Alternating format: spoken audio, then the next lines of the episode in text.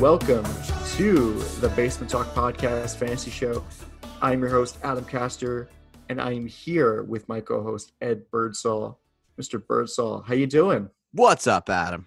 How are we doing? How are we doing, everybody? Hopefully, hopefully Yeah. everybody is safe after the uh, the tropical storm that we uh, that we had. If you were, of course, in its path. If you were not in its path, then you are somewhere else in the continental United States, or maybe perhaps not the continental United States. Uh, hopefully, you are just safe in general.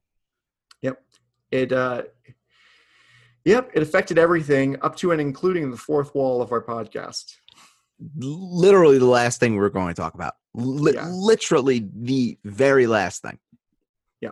was cut off. And Adam, thank you very much for uh, for closing that one out. As unenthusiastic as you sounded. Yeah. Well, I I can defend what I I'll defend it, but actually, you know what? I won't. Because Yeah, yeah, no, you shouldn't. you can't defend the indefensible. Yeah, no, you shouldn't. So, um, I do have something that I need to uh, I need to sort of confess here, and I was waiting for the podcast to start uh, before I um, before I came clean. I remember a few weeks ago we were talking about a certain cinematic film, Oh my god. A film that maybe was mentioned once or twice in an episode of a podcast. Or This film, times. Stanley Kubrick's last film, Eyes Wide Shut. Yes. I watched the film. Wow. Wow. I'll tell you what. I did Wow. not think you were actually going to watch it. I'll be honest. Adam, I said on this podcast, on the record, that I was going to watch the film. I watched the film. Okay. Wow. I mean, Yeah, it, it's something. Yikes. That was uh that was two and a half hours of my life that I'm not gonna say that I wish I had back, but at the same time I kind of sat there and was just like, this is like Fifty Shades, where Fifty Shades was cool. Yeah. It it's it's a movie that is good from a from if you're looking at it like academically, Mm-hmm. like cinematically, the cinematography, you know, the set design, stuff, music choices, stuff like that. But when you actually watch it as a moviegoer, you're just like, this is this is fucked up. I see. I I don't know if you had said this because I was just initially shocked when I started watching. I realized that it was uh, Tom Cruise and Nicole Kidman in it. Yes, I did say that because Okay, we looked it up I, on Wikipedia. yeah, I was I wasn't sure if you had said that, um, because that, that just blew my mind. I was like, oh my god, this is actually like a, a legit film. You know, Tom Cruise, young Tom Cruise and young Nicole Kidman in it, of course, playing uh, Dr. Bill and Alice Horford. Harford, excuse me, Harford, Harford. it's just uh, yeah it so like overall i guess you you sound like you're kind of conflicted on your opinion of the movie whether or not it's a, a good or a bad film I uh, see. I think one one of one of the scenes that I found to be the most uncomfortable in a long line of scenes, and I, I won't give too much away, um, was the scene where Bill goes to the hotel and meets with the uh, the prostitute. Um, what's her name? Uh, Domino. Domino. And Bill and Domino start doing their thing, you know, yada yada. And then Alice calls Bill and Bill has the instant moment of oh fuck what did I what did I just do? And then Bill pays Domino for the for the encounter which did not result in what Domino really is in the business of doing and then goes to the jazz club with Nick and and then that just whole thing blows up. That was like oh yeah that's uh that's not good.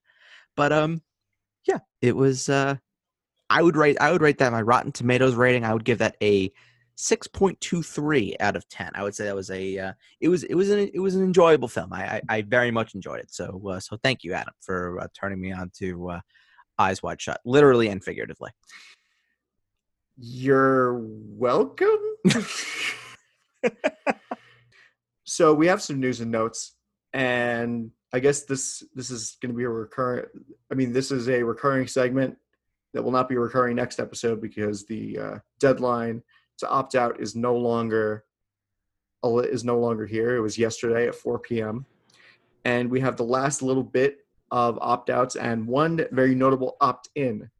So, uh, Josh Doctson, the wide receiver for the New York Jets, who was just signed in the offseason from Washington. Big loss. Big loss for Big- you, Adam. I apologize.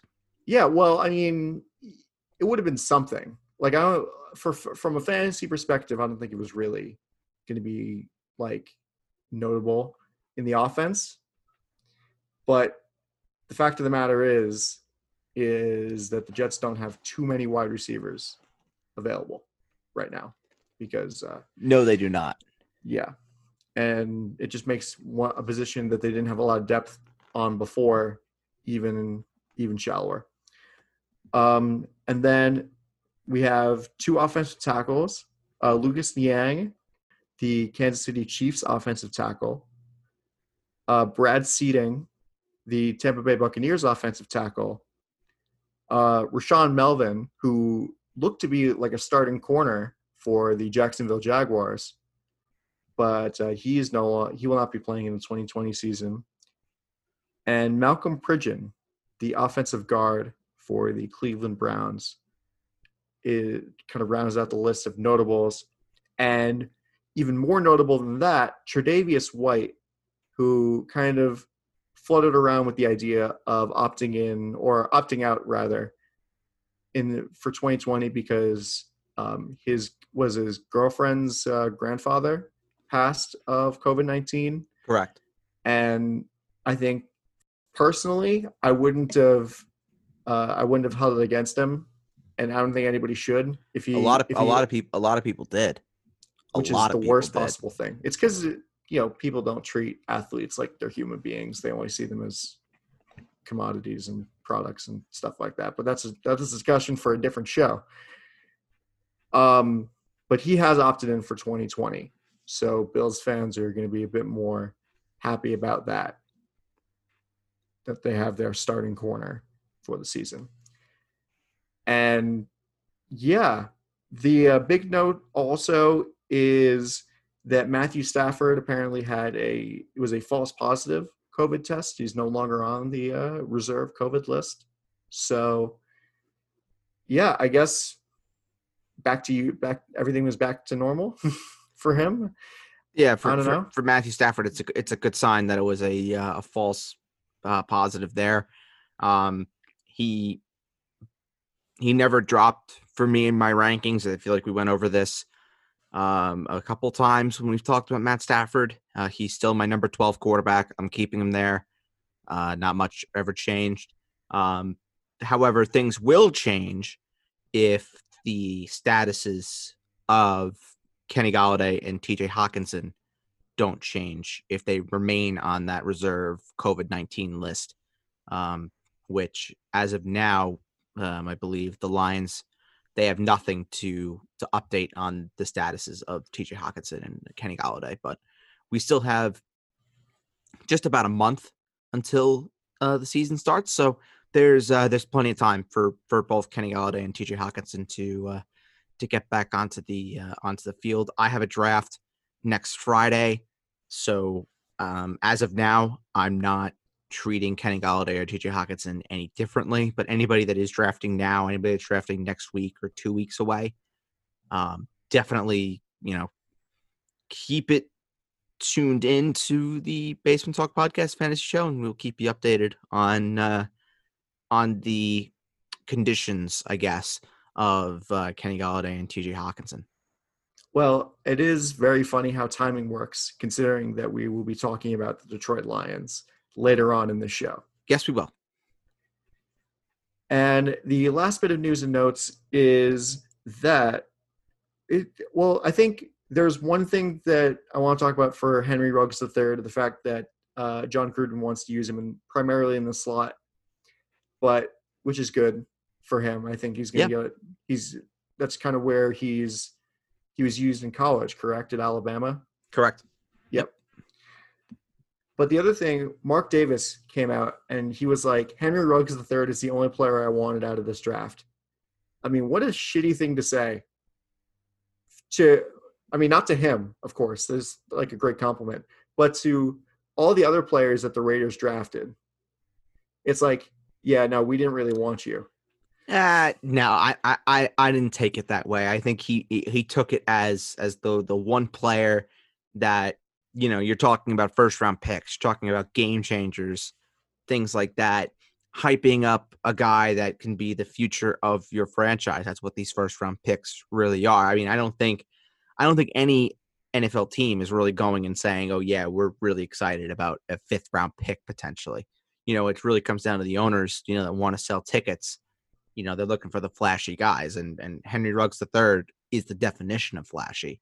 So I, I didn't really take too much. Um, I won't go after Mark Davis for uh, for saying that. I I got what he was saying. It didn't come out the way that I think it it, it was perceived. Um, but you know, Henry Henry Ruggs could be a game changer for for the Raiders, and um, you know, it, it depends on who they have at quarterback, honestly, and and whether it is Marcus Mariota, whether it is Derek Carr, um, you know, they're going to have a uh, a pretty solid option to throw the ball to in uh, in Henry Ruggs, and we'll talk about Henry Ruggs III next week when we talk about the AFC West on Monday. Yes.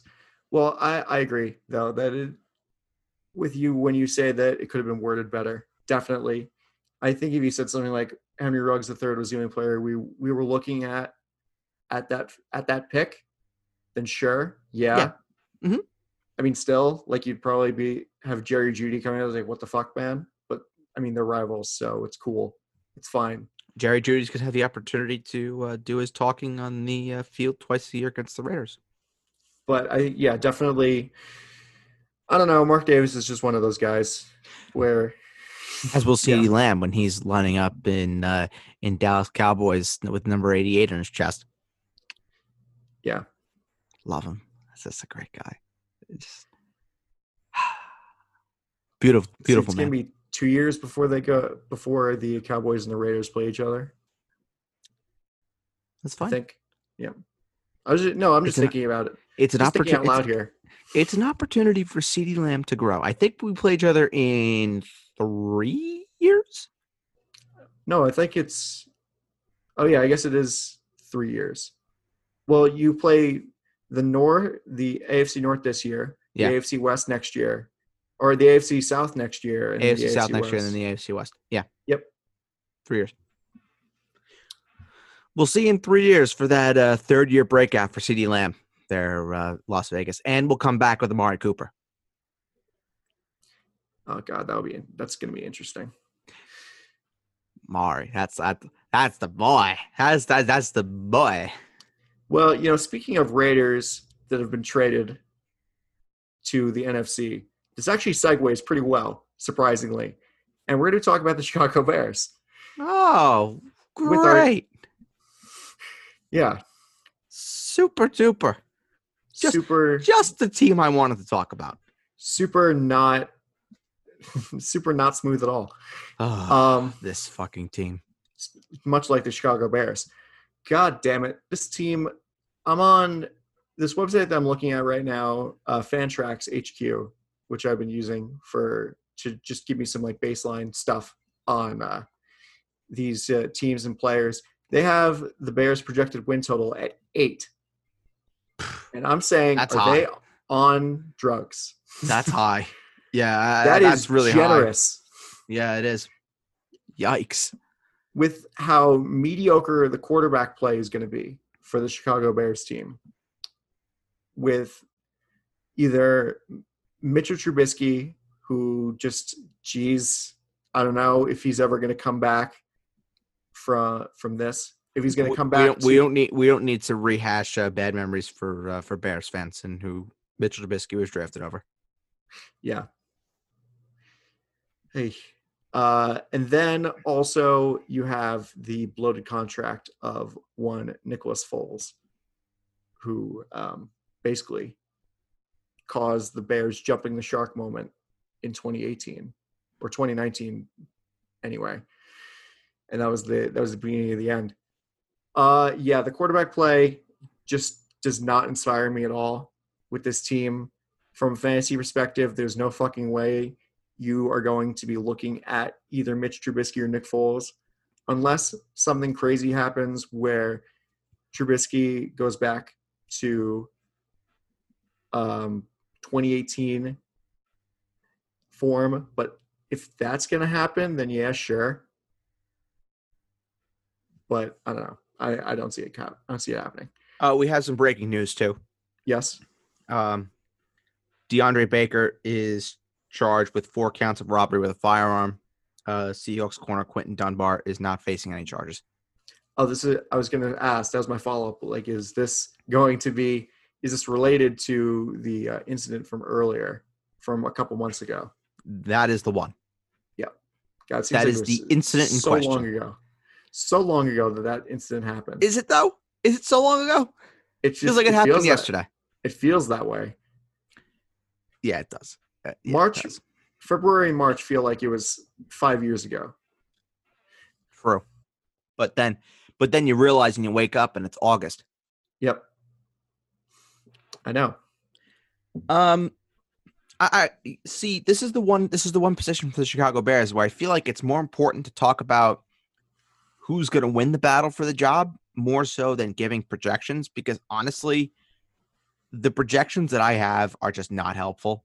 So I'm just not even going to go there. Um, well, basically, but, it's dependent on who wins the job. Right. And that it, it could be anybody. It could Do you be really want to make four set like four projections? You have to have one for if they win and one for if they lose. Right. So I we had our Chicago correspondent Benny Gable on the Basement Talk podcast Quizvitational, and Love that man. love Benny, great guy.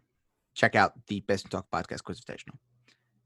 We had Benny on the Quizvitational, and Benny, who knows Chicago Bears inside and out, said to me that he believes that Mitch Trubisky is going to be the starter.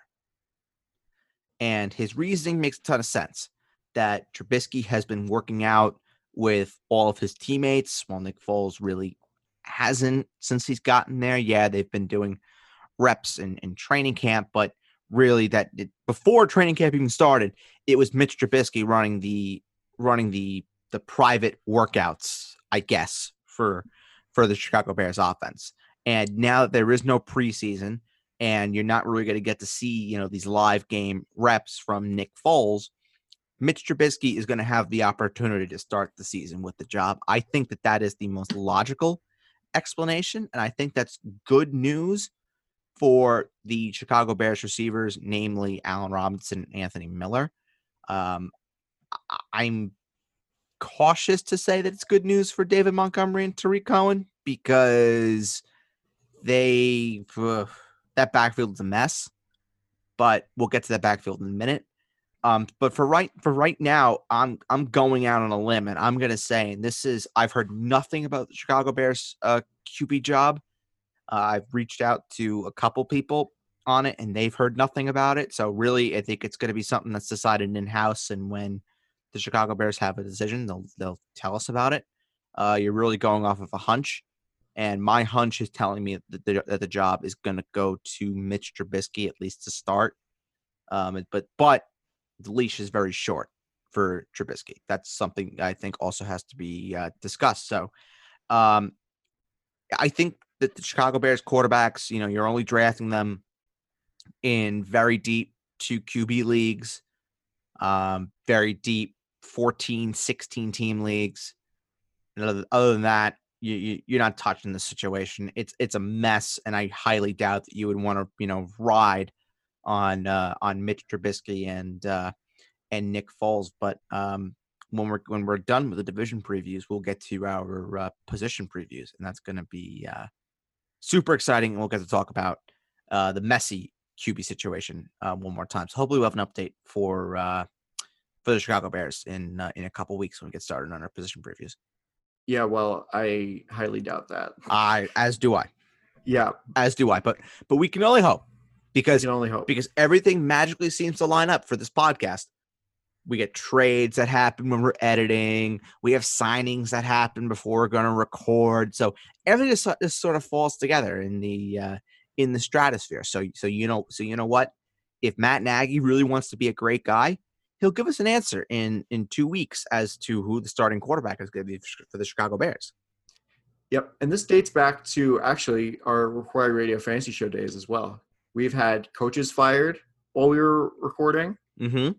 Uh, we've had Odell Beckham Jr. be traded while uh, one of us was editing the podcast. I remember that.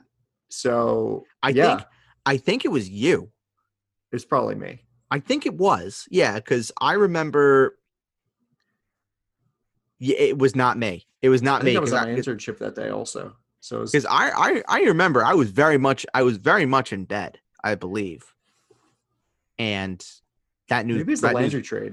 that that news happened. broke, and I was I was up. No, it was Odell. It was Odell. Yeah. That was Because it was pretty late at night when that broke. I I, I Yes. remember it. So it, it had to have been you. I was like, am I still dreaming? I had And to, I now, look- like and now look where eyes. we are. Uh, yeah, stuff stuff has happened. We'll we'll just say that. Yes, it has. Um, yeah, I don't know. I think I think I agree with Benny and by extension you in the sense that the Bears have invested too much into so much into Mitchell Trubisky. Now, in the sense that they traded for Khalil Mack, thinking that they were one player away from contending.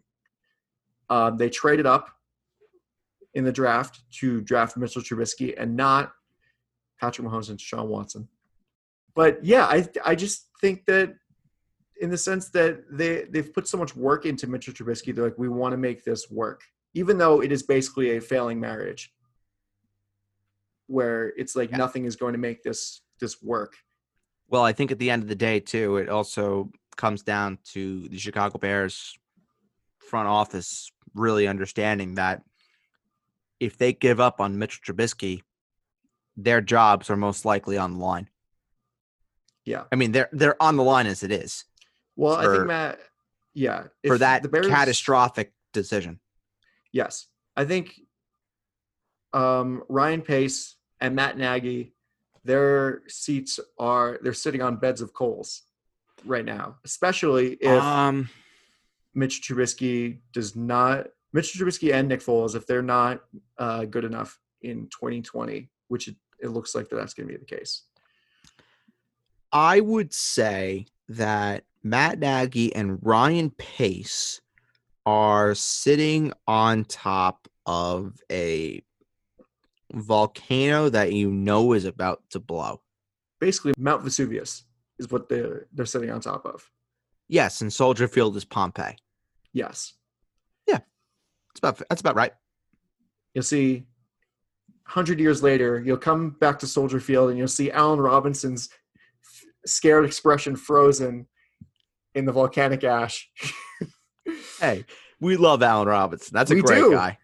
but Hopefully, When the- hopefully Allen Robinson gets the hell out of Chicago before the before the volcano explodes. Yeah. Uh, moving on to the running backs here. Oh God, And- from one crock of shit to another. God, it's like the quarterbacks all over again. Oh, hey, the the on- the, the good news is is that this gets better from here. Oh wait, we got to talk about the Lions running backs. Oh God. Um, Anywho, well- continue. it's not a good week for running backs. Oh God. Yeah. All right. Well, Um, yeah, this is what we're here for. at least, at least for the the Bears, you have like a good, like you have like an actually good option where it's the sense that it's not like you're picking the lesser of two evils. I think David Montgomery is going to be the guy for the Bears offense, the number one running back, because there's no way. Tarik Cohen is a very situational running back that only does more or less one thing. And um, yeah, there's I don't see him being the guy in Chicago, much like he was for basically his entire career, whether it be David Montgomery or Jordan Howard, who was uh, the who was the main guy, while Tarik Cohen was the third down back slash punt returner slash kick returner. I'll start with David Montgomery. Um, I know that a lot of people, myself included, were definitely sour on David Montgomery, not necessarily because of him, but more so because of Matt Nagy, because of the play calling. And I think that there were a ton of people that really thought that David Montgomery should have gotten more of more of the heavy duty work for the Chicago Bears. I mean, you look at his numbers from last year 889 yards rushing on 242 carries. 3.7 yards per attempt is absolutely hideous, but I think it comes down to the offensive line play from the Chicago Bears, not necessarily um, how good or how bad uh, David Montgomery was. I think where he's going right now, he's basically going in the round round five, round six range. I think that's okay. I have him as my uh, running back 28, so I have him basically as a as a uh, sort of an upside RB three. Um, I, I mean, I look at his projections that I have down for him. Eh, they they this could go any any which way. I mean the the ceiling is absolutely there with David Montgomery. I think that you know people are going to be quick to forget this is a guy that's only entering his second year, and they desperately, desperately need to establish some sort of running game. You cannot rely on whether it's Trubisky or Foles to be the guys that carry this football team for the season. David Montgomery has got to be one of the key focal points for this offense, and which is why I think in round round I would be comfortable with taking David Montgomery in round six.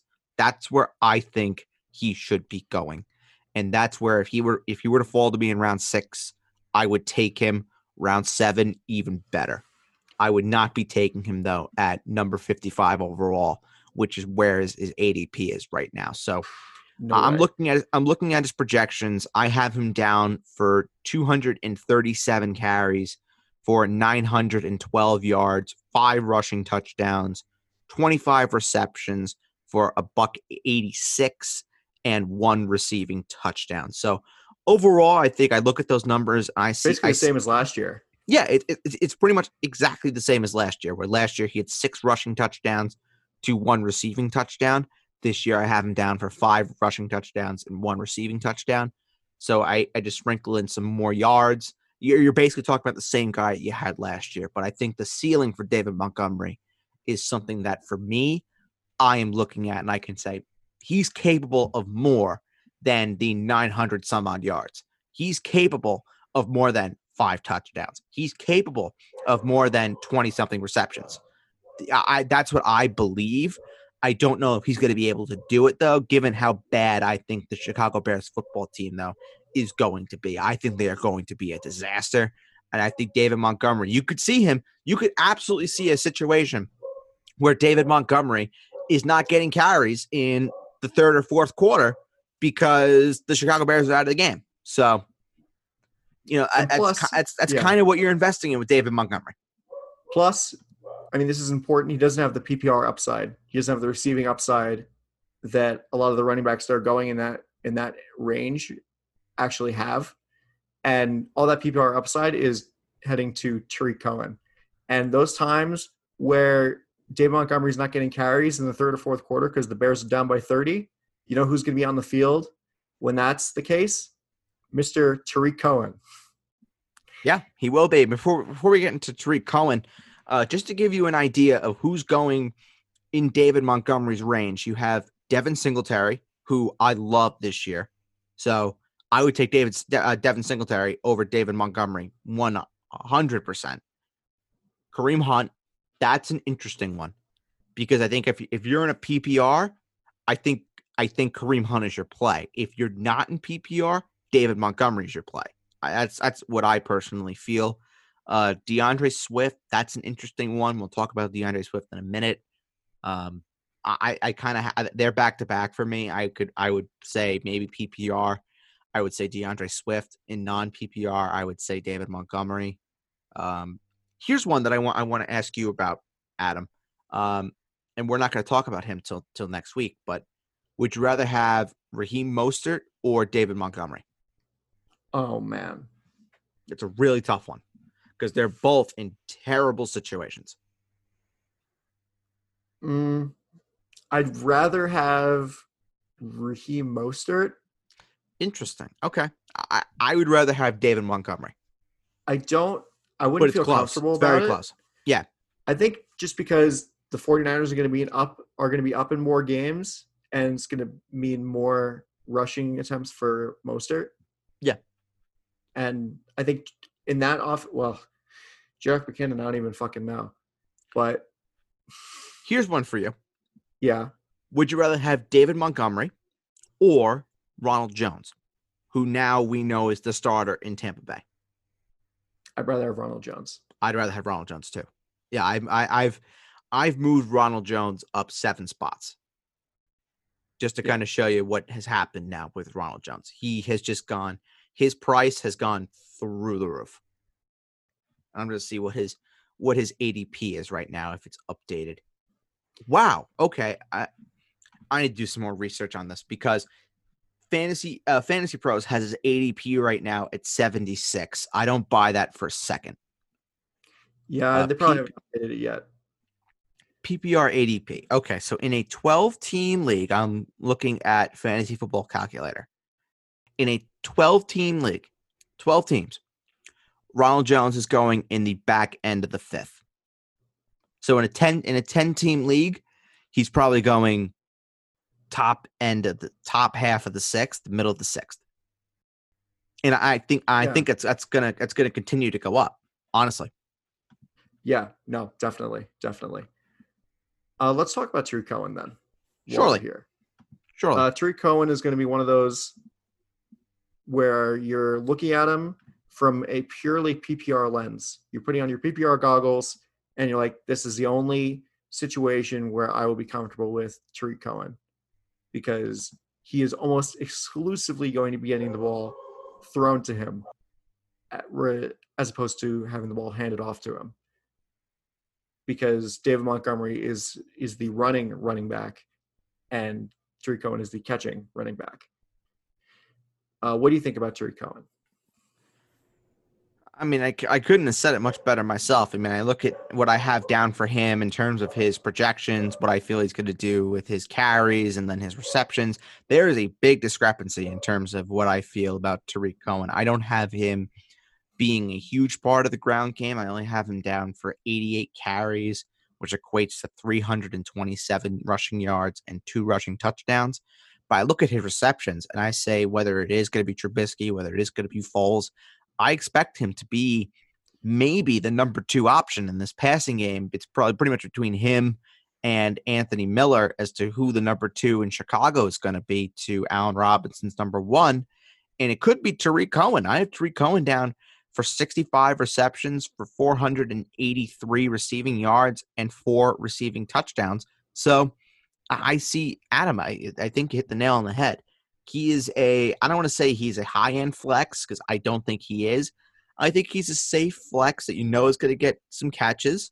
But is he a guy that I'm comfortable starting every single week? Uh, no, no, not really. Yeah, And Well- I, I look at his numbers from the last two seasons when he really was, you know, on the on the scene. 725 receiving yards last year on 71 receptions, 79 receptions last year for 456 yards, 91 and a buck and a buck four targets, uh, respectively. So, at the end of the day, I kind of see him being in that range once again. Uh, but the question is, you know, as, as is the question with his entire offense, you know, does the quarterback play hamper the potential for this offense? And it, it absolutely could.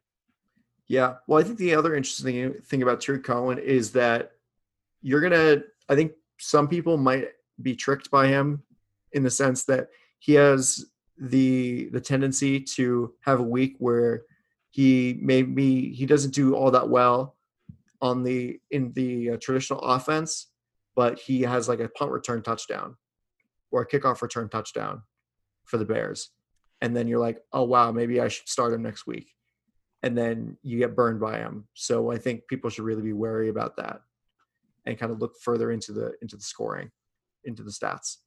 Adam, I can tell I can tell you right now, and this is uh, this is the 100% truth. I have never been a guy to draft Tarik Cohen. I just never ever gravitate towards him because he's just he just is not someone that, for me, screams that you know I can go and invest in him and I'll feel and I'll feel good about it. Yeah, you're basically just you're when you're drafting Tarik Cohen, you're drafting like a a post era wide receiver, more or less. because he doesn't give you much on the ground and he doesn't really give you as much through the air as an actual wide receiver as a like a traditional wide receiver so i wouldn't be shocked honestly as like a side tangent i wouldn't be shocked if he ends up like being converted to like a like a slot receiver in like a DeSean Jackson sort of sort of deal in the future Possibility. Sure. because it seems like running back is not his position.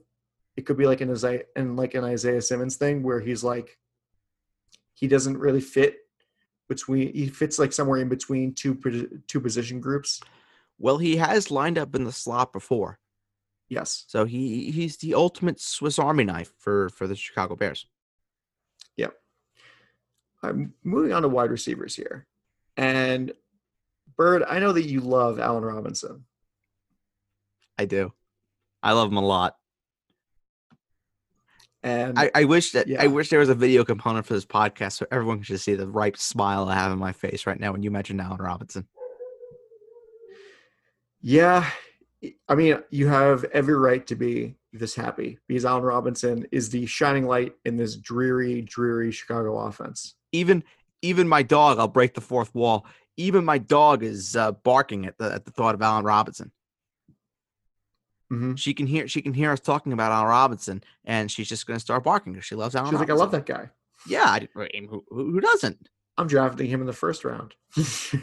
I would draft number one overall. That's right. But guy. Allen Robinson is one of those receivers that's like basically immune to shitty quarterback play. Yes, he is. He's been dealing with it for for basically his entire career. Jacksonville and now in Chicago. Yeah. Yeah, I mean, this is this is a guy that I think, and I've been on record on this show where I've said that I think Allen Robinson is probably the elite receiver in the National Football League that nobody calls elite. You know, people talk about DeAndre Hopkins, talk about Julio, talk about Amari Cooper, talk about Adam Thielen. Those guys get a ton of recognition. But at the end of the day, Allen Robinson does so much more with so much less. This is a guy that basically is a lock every single week to get you five catches and then a shit ton of yards.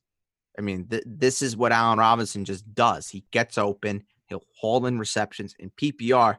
He's terrific. And I've been on record and I've said, I think I said in this podcast already, he's my number five wide receiver. And I'll, I'm going to get into why in a, in a second. So, Allen Robinson, I, eh, I would be I'd be remiss in my duties as co-host of this podcast if I did not say that I was nervous a little bit about Allen Robinson. But it, it, it all comes down to the quarterback play. I don't think it's going to matter in hindsight because I think Allen Robinson is just so good at what he does. He also has the easiest strength of schedule for wide receivers coming into the 2020 season. So he comes up, he's got light matchups, which is good. And he gets massive amounts of targets as well. He gets massive amounts of targets. Absolutely. And you look at the corners that are just in his division. The only real big one that he might be going up against, and even he got shredded by Amari Cooper last year in Dallas, was Jaire Alexander. That might be the only top guy in this in this division that you could say maybe could put up a fight against Allen Robinson. Yeah, the Detroit Lions just signed uh, Desmond Trufant, but we don't know where where he's at with his career, and and there's a reason why Atlanta didn't want him, and now they're looking for a replacement for Darius Slay. I, I- I really think Allen Robinson is in for a, a massive, massive year. We look at his numbers from a year ago, had 98 catches for 1,147 receiving yards and seven touchdowns. I have his numbers being just about that. I have him down for 93 catches for 1,122 receiving yards and six touchdowns. So I just took a touchdown off, but I had the receptions going up. I the receiving yards going up because I think the Chicago Bears, again, they're going to be terrible. So they're going to be throwing the ball a ton, and that's good for Allen Robinson. And I had the I had the touchdowns coming down by one because I just think you know with the influx of tight ends that that Chicago has brought in, namely Jimmy Graham for some ungodly reason, and they gave him a full no trade clause. which I don't understand why they would even think about doing that. We'll get there eventually. Yeah, we will. Uh, that'll be a quick conversation. But Yeah. I feel like with Allen Robinson, again, I've said it before. I think he is the most underrated elite receiver in the National Football League. I think that again, Adam, you made a great point when you said he's done it before with really shitty quarterbacks, namely Blake Bortles, who was, uh, I guess you could say, unimpressively impressive with uh, with Jacksonville, and now he's going to be doing it with even less with Nick Foles and uh, Mitch Trubisky. And I think that Allen Robinson should be taking should be taken in every league in the second round. All right, I would. I think that he is a guy that you need to be taking in the second round of every single draft.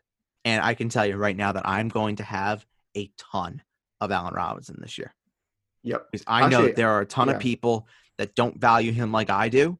And I'll be sitting there at the back end of the second round. I'll see Allen Robinson just go tick, tick, tick, tick, tick, tick, tick, and come to me, and I'll snap him up, no problem. Yeah. Well, the interesting thing, I think Blake Bortles is actually impressively unimpressive because it's just like incredible how just not good somebody can be at playing quarterback or just it's impressive how how many flashes of greatness that you see from Blake Bortles that he th- that he makes like maybe like two or three pretty solid throws a game and then the rest of it is just awful just absolute dog shit. so yeah, in that way, it's actually pretty amazing. Hey Adam, this is this is a guy that bought a Tesla to quit dipping, and now uses his Tesla to go to the gas station just to get dip. I mean, that's Blake Bortles. That's just that's, he's an unbelievable guy. Florida man. unbelievable unbelievable guy love him to death Yeah. but yes i like i said we'll put the we'll put the uh, the bow and the ribbon on this um allen robinson needs to be drafted in the second round of every single fantasy league every single league and if he somehow makes it into the third round and you're sitting at the 2-3 turn and you just got christian mccaffrey and now you have the opportunity to get allen robinson you've already won your draft. Congratulations. Yep. That's right. That's right. So let's talk about Anthony Miller. Do you I before before Oh. talk about Anthony Miller, I just want to get your thoughts on Allen Robinson really quick. Do- Yeah. Do you think do you think I'm overhyping him? Do you think I'm too low on him? You think I'm too high on him? What what what do you think, Adam? Be honest with me. Well, I even though Allen Robinson is one of those players that is immune to shitty quarterback play, I think it's it's got to be a situation where surely it'll affect it'll affect um, his game in some way. Because if you just have quarterbacks that just don't know what they're doing, they they if Tru, Mitchell Trubisky's confidence gets any more uh, demolished and shattered like it was in 2019, I don't think that uh, it's to be one of those things where even though he's to be going up against terrible corners, they're really going to focus a lot of their attention on Allen Robinson, regardless, because it's going to be one of those things where they know the guy got 27% of the target share for the Bears last year, 154 targets. They're like, well, you know, it's just like, it's like, uh, you, you know, remember remember the movie Kicking and Screaming Of course I do. Of with Will Ferrell? course I do. where they were like the strategy is kick it to the Italians. The Bears' strategy is throw it to Allen Robinson and see what happens. Well, I mean, Yeah. I look at I look at Allen Robinson too, and I think you make a, you make a good point that yeah, there's the possibility that Allen Robinson could get doubled, but I feel like also that Allen Robinson was doubled a whole hell of a lot last year too, because he was the only guy that was in that offense that could have that could have produced, and and he still did. and he still did, right? So Like I still think he's going to do well. Don't get me wrong. Like he, yeah, I think he's going to be he's going to be great. But I think that your your concern that you said previously, where with the quarterback play, I I mean it's valid. It's a valid it's a valid concern because I, I, yeah go ahead, go ahead, finish what you're saying. yeah, the other shoe has to drop eventually. Like you can't just be playing with terrible quarterbacks for so long and still put up elite numbers. as a wide receiver. The one guy that I think I compare Allen Robinson to before we get to Anthony Miller, um, I kind of see Allen Robinson as a as a better version of Dez Bryant. Really good hands, very solid route runner, physical, can get up and catch any ball. You can double him. It, it, it didn't matter, but just needed that consistent, it just needs that consistent QB play to get the best out of him. And we saw what happened when Tony Romo was the guy at his peak. Dez Bryant was unstoppable. Blake Bortles, when he was at his peak, Allen Robinson was unstoppable. But then you got to the early years of Dak when Dak was looking to incorporate other receivers into the offense and Dez Bryant really wasn't there, and that was his t- end of his tenure in Dallas. Whereas now Allen Robinson's in a contract year, playing for his cash. Maybe the Bears re-sign him, maybe they don't. They have a big decision that they have to make on that. And Allen Robinson maybe looking to to really show out for a team that he can go to where they have an established quarterback. Maybe he would go to Green Bay and be the number two to Davante Adams, and you give Aaron Rodgers, Davante Adams, and Allen Robinson. God, never know. That would be unfair. that would be wonderful. My two I would love it. My two my two children, Allen Robinson and Davante Adams being being on the same team. That would be I, that would be something special. And we're talking about Davante Adams in this episode too. Oh my god. Yeah. I'm so excited. Yep. And Kerryon. And Kerryon. Okay. I love the NFC North. Great division. Yeah. Anthony Miller. Anthony Miller he's uh he's the number two behind Allen Robinson. That's basically yeah. the gist of it. Um, Anthony Miller has a bit of an injury history. Uh, looks like he should be good to go uh, for training, or he is good to go for training camp. Uh, no Taylor Gabriel anymore. Nope. We remember we thought he was going to be like a he's like an underrated good signing for the Bears. Yeah, where'd that go? Nowhere. Basically, yeah. like yeah, but uh, I think that Anthony Miller is going to be really is going to be pretty good in this offense. But just with the amount of targets that Allen Robinson gets, there's like he's not going to get as much as much usage as you'd really expect for a, uh, a wide receiver two in the offense because Allen Robinson just gets so much attention. Yeah, I have Anthony Miller down as my wide receiver 41. I don't really have much interest in him outside of being a late round flyer. Uh, he does have incredible upside, no doubt, no doubt about it. And you look at the way that Anthony Miller finished the season last year, you can make a very good case that Anthony Miller at least won some people one playoff matchup. That was, of course, in Week 15 when he went nine for a buck 18 and a touchdown against the Green Bay Packers. And then you look at what he did against the Detroit Lions on Thanksgiving nine for a buck 40. Eh, he he has the potential to have some very very big games, but it always with him has just always been can he put it together consistently, and he has an opportunity to do that this year. I think he is the clear cut number two in this offense, number two receiver, I should say, in this offense. No, I wouldn't say the number two uh, pass catcher because I think it's obviously it's Tarik Cohen, but I think Anthony Miller has a real has a real chance to to outperform my projections for him, and I have him down for 57 receptions for 727 receiving yards and five touchdowns. But again, I think he can outperform that, and I think if you're looking for a a deep-ish sort of sleeper, I think Anthony Miller can can definitely uh, be, can definitely be that guy for the same reasons, sort of, as Allen Robinson is. The Bears are going to be terrible. They're going to be down in games and they're going to be throwing the football a whole hell of a lot. Yep. Uh, from the good back down to the bad. Oh the God, it's, t- it's time to talk about the tight ends. Oh Christ. I oh Jimmy Graham. Oh, what happened boy. to you, Jimmy Graham? You just so 33 years old. Hey, he did he did great for himself. He got a full no trade clause. I know. I mean, listen. Good for him. Good for him, definitely. But just not good for the Bears. Not no. Yeah. No, no, no, no, no, no, no. And they have they have two tight ends too. They have uh they have Cole Kmet, who they drafted out of uh, Notre Dame, and now they have, of course, Jimmy Graham. And we're going to spend the majority of the time talking about uh, Jimmy Graham. While I think Cole Kmet should be the guy, just because I think he's young, I think he has more explosion than Jimmy Graham does at 33.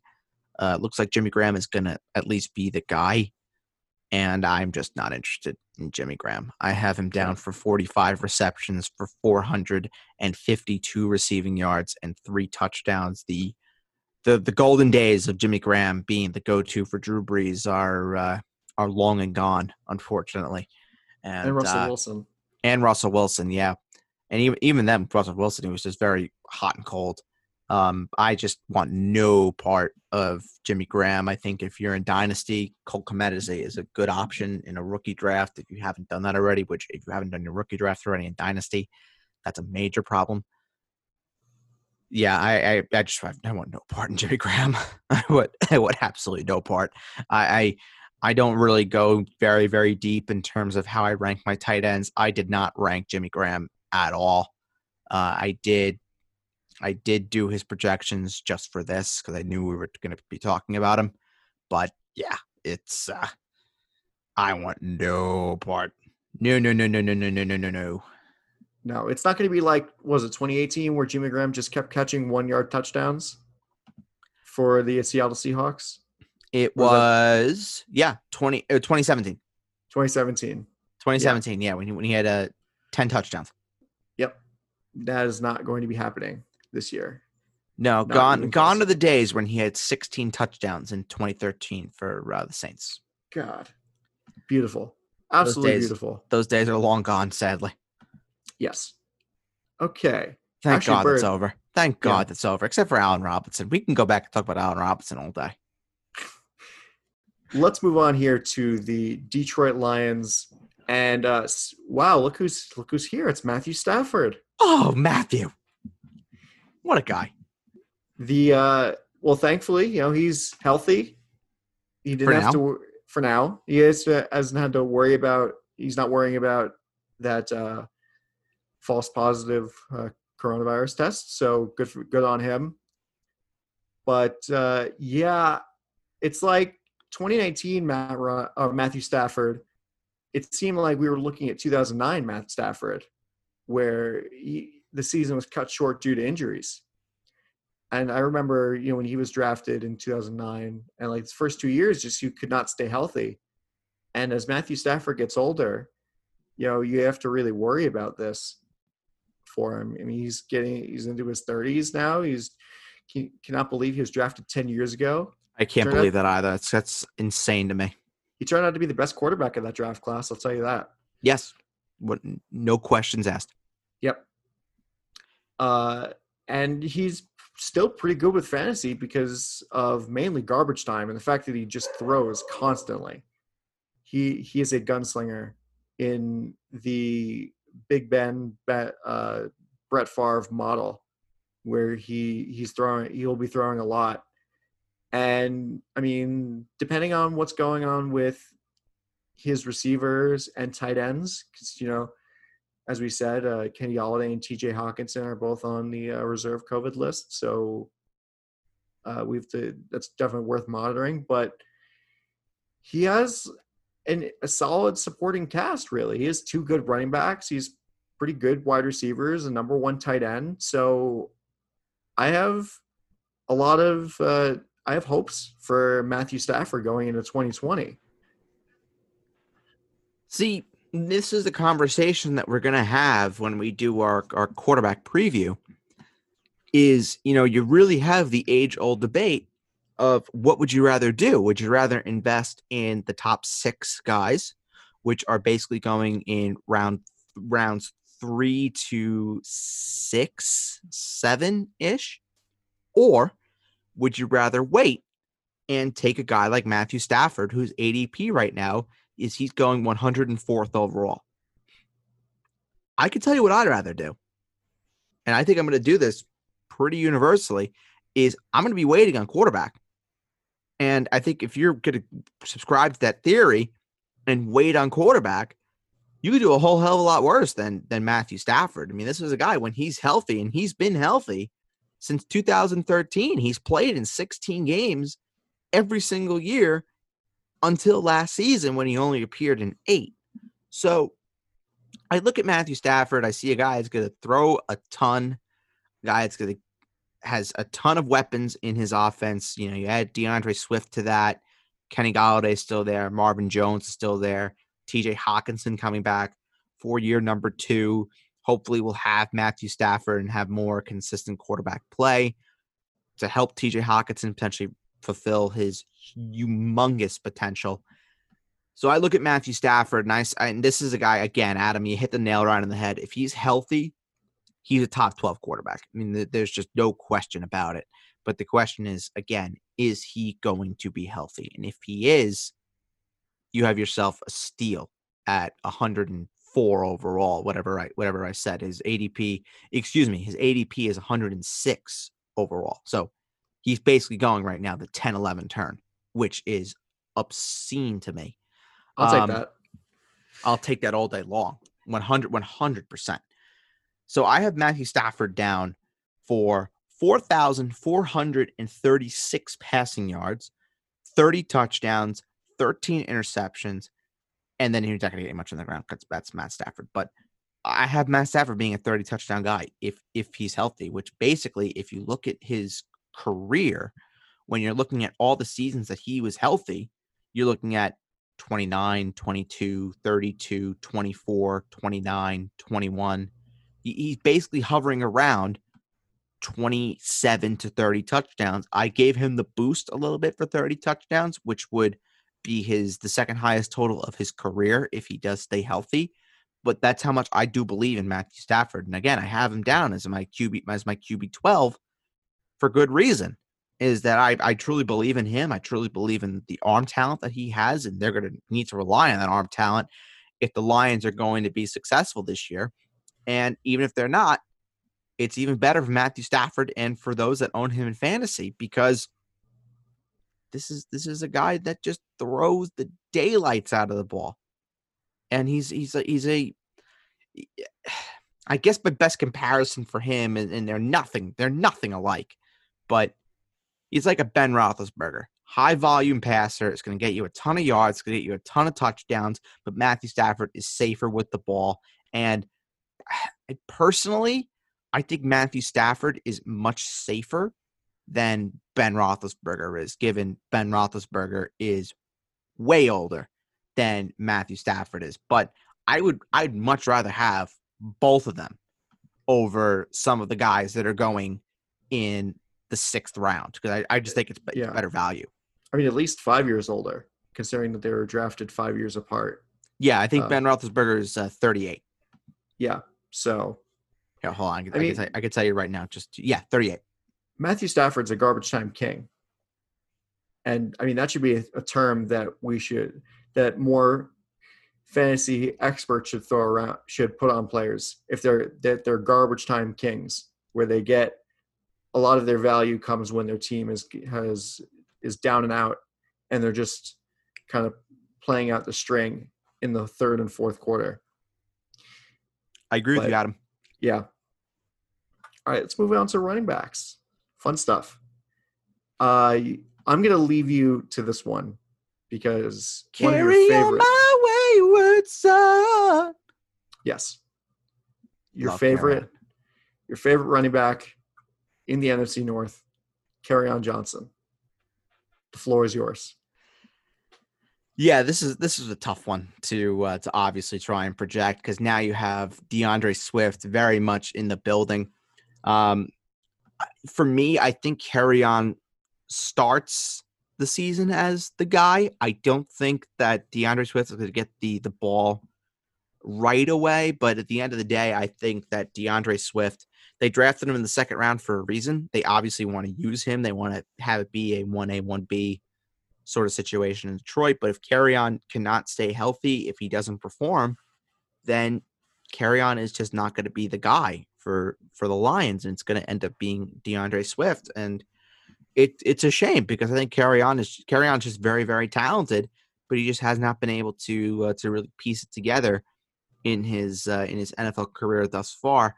I have Kerryon down as of right now for 167 carries for 705 yards for six touchdowns. And I have him at 30 receptions for 238 receiving yards and two receiving touchdowns. So overall, I have him down for eight total touchdowns. I think if, if you're taking him in the eighth, ninth round, which is kind of where he's going. I think he's he's going to provide solid value as a flex, and I think at least in the early going, I think he could be a guy who can start for you right away. As for D'Andre Swift, again, we all know how I feel about the rookies. I'm just not touching any of these rookies with a 10 foot pole. I was talking to uh, a couple of uh, my uh, couple of my buddies I do a, uh, a a auction league with, and we talked about um, Clyde Edwards-Helaire, and there was a huge there's a huge debate about Clyde Edwards-Helaire because there are some apps out there and some publications that have him being the number four running back right now. And the conversations swiftly, see what I did there? Swiftly turn to, you know, what would, where would you go for Clyde Edwards-Helaire in an auction? And maybe, maybe we can do an auction episode at, at some point for the podcast. But I said right away that I'm going to nominate Clyde Edwards-Helaire number one. Number one, 100%, because I don't want him. And that's like, I can give you a little auction preview right now. My auction strategy is right away. The first couple of nominations, I would say the first five or six nominations, unless there's someone there that I really, really, really want, five or six rounds, I'm nominating guys that I don't want because I want to see people draining their draining their salary cap. And Clyde Edwards-Helaire is that guy for me that I think if you're doing a if you're doing a hundred dollar budget, I think that that's a Clyde Edwards-Helaire is easily a guy that can go for 20, 25 bucks when you have McCaffrey who could be going anywhere between 30, 32. Barkley could be going that range. Zeke be going that range. I think Clyde Edwards-Helaire easy can go for 20, 25 bucks. And if you're doing 200, $200 budget, I could see Clyde Edwards-Helaire going for as much as 35, 40, just because people value him that much. And I think people are just crazy that they want to go and spend that kind of money in an auction on on a rookie. Yeah. Well, I think that's basically your strategy is basically the uh the let other people make make their own mistakes, but it's more direct. You're just like nudging them in the direction of like, "Hey, you should pick this guy. I you should I, I want him, but you know you should you should take him. Bingo. And it's, it's, like it's, I don't want him. it's the same thing that I that I end up doing every year with nominating kickers and defenses in the second and third round too. Like I'll I- I'm classic for nominating the top ranked defense in the second and the third round. Where if I get them for a dollar, I get them for a dollar. And I'm like, all right, cool. I get Justin Tucker for a dollar, sick. And then if someone wants to go and spend two, three, four dollars on a defense or a kicker in the second round of an auction, that's fine. That's four less dollars that they that one team will have to go and invest in potentially getting a superstar receiver that's still there and has not been nominated yet. Yeah, auctions are just one of those things where it's completely different. It's like you're playing two completely different games. Oh, I love auctions. I love auctions. Anybody anybody who has who has not done an auction uh, and listens to this podcast, please go and try an auction because even even if it's a mock and it's just a mock auction, you want and you want to see how fun it is. They're It's a lot of fun. I'll tell They- you. They are a lot of fun. They they they, they really really are, and especially um we the league that we do is u- is usually a uh, an offline draft, so we have the live auction.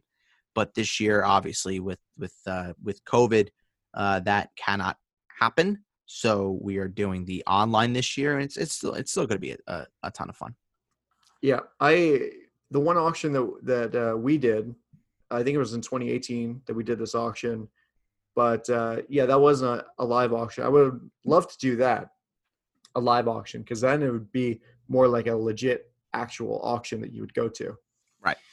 And it gets But it gets wild. It gets Yeah, wild, I- spe- especially early on. But then you get to like the one and two dollar bids, and everyone's just like, "All right, can we get this fucking over?" yeah, well that that makes sense. Uh, so De- D'Andre yeah. Swift, D'Andre Swift. We went so far off the beaten path there. Um, I like D'Andre Swift as a player. Uh, I watched him a ton when he was at Georgia, and you look at Georgia, you can say they are the factory of running backs. With Todd Gurley, Sony Michel, now D'Andre Swift.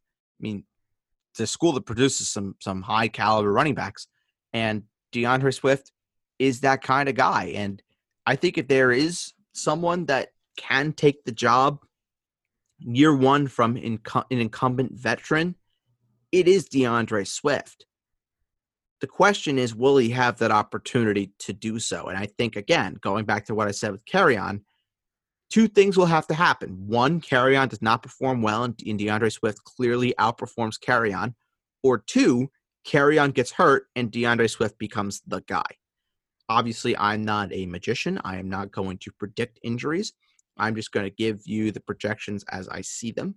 So for D'Andre Swift, I have him down for 161 carries. So I have uh, Kerryon Johnson getting more carries than D'Andre Swift for 673 rushing yards and four rushing touchdowns. And then this is the number that I thought was most interesting. I have D'Andre Swift getting 42 receptions for 312 receiving yards and two receiving touchdowns. So overall, I think both of these Lions running backs are essentially flexes, where D'Andre Swift, I think, has more of the, higher ceiling than Kerryon does. But I think who has the safer floor come week one, week two? I think it is Kerryon Johnson. Yeah, definitely. And, you know, the inevitability is that Kerryon Johnson's probably going to get something. Probably. And, and that those projections for D'Andre Swift are going to be uh, bolstered a bit. Yeah, yeah, and Adam, I, I, mean, again, I could I could roast you right now and say, "How dare you that you are projecting that my son gets injured?" But you're you're not wrong. It's a you're scientific. Not, you're thing. not wrong. It's, there's no emotion based on this. It is purely based on uh, evidence. Yeah. No. No. You you you make a very fair and very valid point. Sadly, as much as much as I hate to say that you are right, when it comes to projecting that my son could potentially be uh, injured and not have the opportunity to keep his job. Uh, you're right on that. You are. Yeah, I mean, we don't want to like wish injury on on players. No, of all. course not. Especially not my son. Yeah, no. Unless it's Tom Brady. Even then, wow. I feel weird about it. Wow, Tom Brady's a family man. Other players are fa- have families. Yeah, but you're not you're not wishing for them to get injured, are you? No. You wishing for family man to get injured. The greatest quarterback of all time. Say it with me. The greatest no. quarterback of all time is Joe Montana. Tom Brady. Joe Montana. Tom Brady. Joe Montana. We will have to do, we will have to do when the season is up and running. We will have to do a live debate of why Tom Brady or Joe Montana is the greatest quarterback of all time, and we'll have to have the listeners uh, vote as to who the who is right on this one. So start studying. While we're here, uh, let's move on to the wide receivers for the Detroit Lions. Kenny, Kenny, Kenny, King Kenny, Kenny Golladay. See, I would like to go ahead and thank Kenny Golladay because in 2017, when he first arrived in Detroit, when he was drafted in the third round out of Northern Illinois, someone who listens to this podcast, you know who you are, said, I to- I no, I'll start this over. I told someone who listens to this podcast, and that person knows who they are, about Kenny Golladay from Northern Illinois, that he should take him in the last round of his 14 team Uber Mega Bonanza draft. He did. Didn't work out year one. But look at what Kenny Golladay has become. So, anybody who was laughing at this person for taking Kenny Golladay in the last round of the draft, you owe me an apology. Just putting that out there. Okay, my, my, my rant is over. Okay. Well, I think speaking from personal experience, having one bad year of a player, getting burned by a player one year, for me is enough to be wary about drafting that player ever again. When did you get burned by Kenny Golladay? No, no, no, not him. Just like other other players. Oh well, Kenny Golladay Matt was, take, was taken in in the last round. Dalvin He was Cook. taken. well, yeah. he- yeah, he was taken in the last round of, of, of that draft. So it was a flyer. It was his rookie year. But then no, I know. but then year two he was a thousand yard receiver. Then year three is when he had his, his true and proper breakout. Yeah. I'm and now saying. here we are. and now here we are. Kenny Golladay is looking like a great, great target for Matthew Stafford. I mean, praying he, he gets healthy, of course, but yeah, this he had a great season in 2019, looking to be more of the same, and especially with a healthy Matthew Stafford, a fully healthy Matthew Stafford, plays 16 games. Uh, what are your projections here for Kenny Golladay? First of all, I would like I would like to say that Kenny Golladay is one of my loves. I would just like to put that out there. Um, again, he proved me to be very, very, very right. Are you Uh, polyamorous? Yes, You have many loves. yes, I have many, many, many loves, regardless of sex, age, race, creed. I That's love not what I meant. everybody. I love everybody. Yeah. Kenny Golladay is one of my loves. Yes. Um, I have Kenny Golladay ranked as my wide receiver eight. So I have him very much as a wide receiver one. And his numbers, for his projections that I have for him, I think are going to back that up. I have him down for 70 receptions, for 1,159 receiving yards, and eight receiving touchdowns, which basically is about what he had last year. I gave him a slight uptick in receptions to match his career high. I got I took down his yards a tiny bit and I brought down his touchdowns to from 11 to 8. But again, Kenny Golladay is 100% able to completely blow my projections out of the water, but this is a guy that led the league in touchdowns last year with 11. So, do we think he's going to do that again? I, just I'm not the guy that's going to go and say that someone is going to go out and get you double digit touchdowns in my projections because if I was coming out here and saying that Kenny Golladay was going to get you 1200 yards and 11 touchdowns, that means Kenny Golladay should be one of the top 3 receivers off the board and I'm not going to go and say that. Yeah, you're not that crazy. Only a little crazy. Well, people could people will say I'm crazy for having Allen Robinson as my number 5 receiver, but that's besides the point. Yeah. Well, uh, Just wait. Just wait, Yeah. people. Just wait. Yeah. Well, I mean, I agree with what you're saying here. I think that Kenny Golladay's season last year wasn't a fluke, and like I said before, with the healthy Matthew Stafford, full season, he's gonna he's gonna do big uh, big things. I mean, sure, the projections are on your side are a little low, but um, being a top ten wide receiver, that's what you want. Yeah. And again, and again, Adam, you, you you- you said it just now. My projections could be low, and there is a very good chance that they could be. Yeah, I don't know if he's going to get 11 touchdowns again because that would be I'm bit- not going to project that. I I can't project that because then that's something that people will hold over my head for forever. Unless I get it right. Unless I get it right. and then you can hold it over their head forever. True. True, but I'm. I'm not I'm not in the business of trying to uh of trying to prove people wrong. That's a that's a risky business to be in. You're right. You're right. Uh, you want to talk about Marvin Jones for a second here? Sure. I, I mean, I love Marvin Jones. I think that he's someone every single year that is so sneaky and gets the job done that he's being drafted right now, 97th overall. I think that's a great value for anybody that potentially goes zero wide receiver and is playing in a two or three wide receiver league, and then you need someone to potentially fill up some wide receiver spots.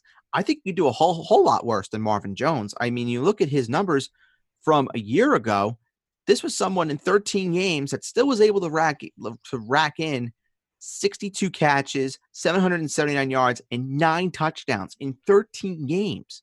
So it's very clear that he's a guy that is targeted very heavily, even in limited game time for the Detroit Lions. The only issue that I have with him is, of course, the injuries. Has missed a total of 10 games over the course of the last two seasons. So you have to look out for the injuries with Marvin Jones. But at the end of the day, you're talking you're talking about a guy that is a red zone threat, a guy that can catch a bomb, and he is guaranteed to give you at least one or two big, big, big weeks, as evidenced by the two big weeks that he had in 2019 when he had six catches for 101 yards and a touchdown against the Eagles in week three.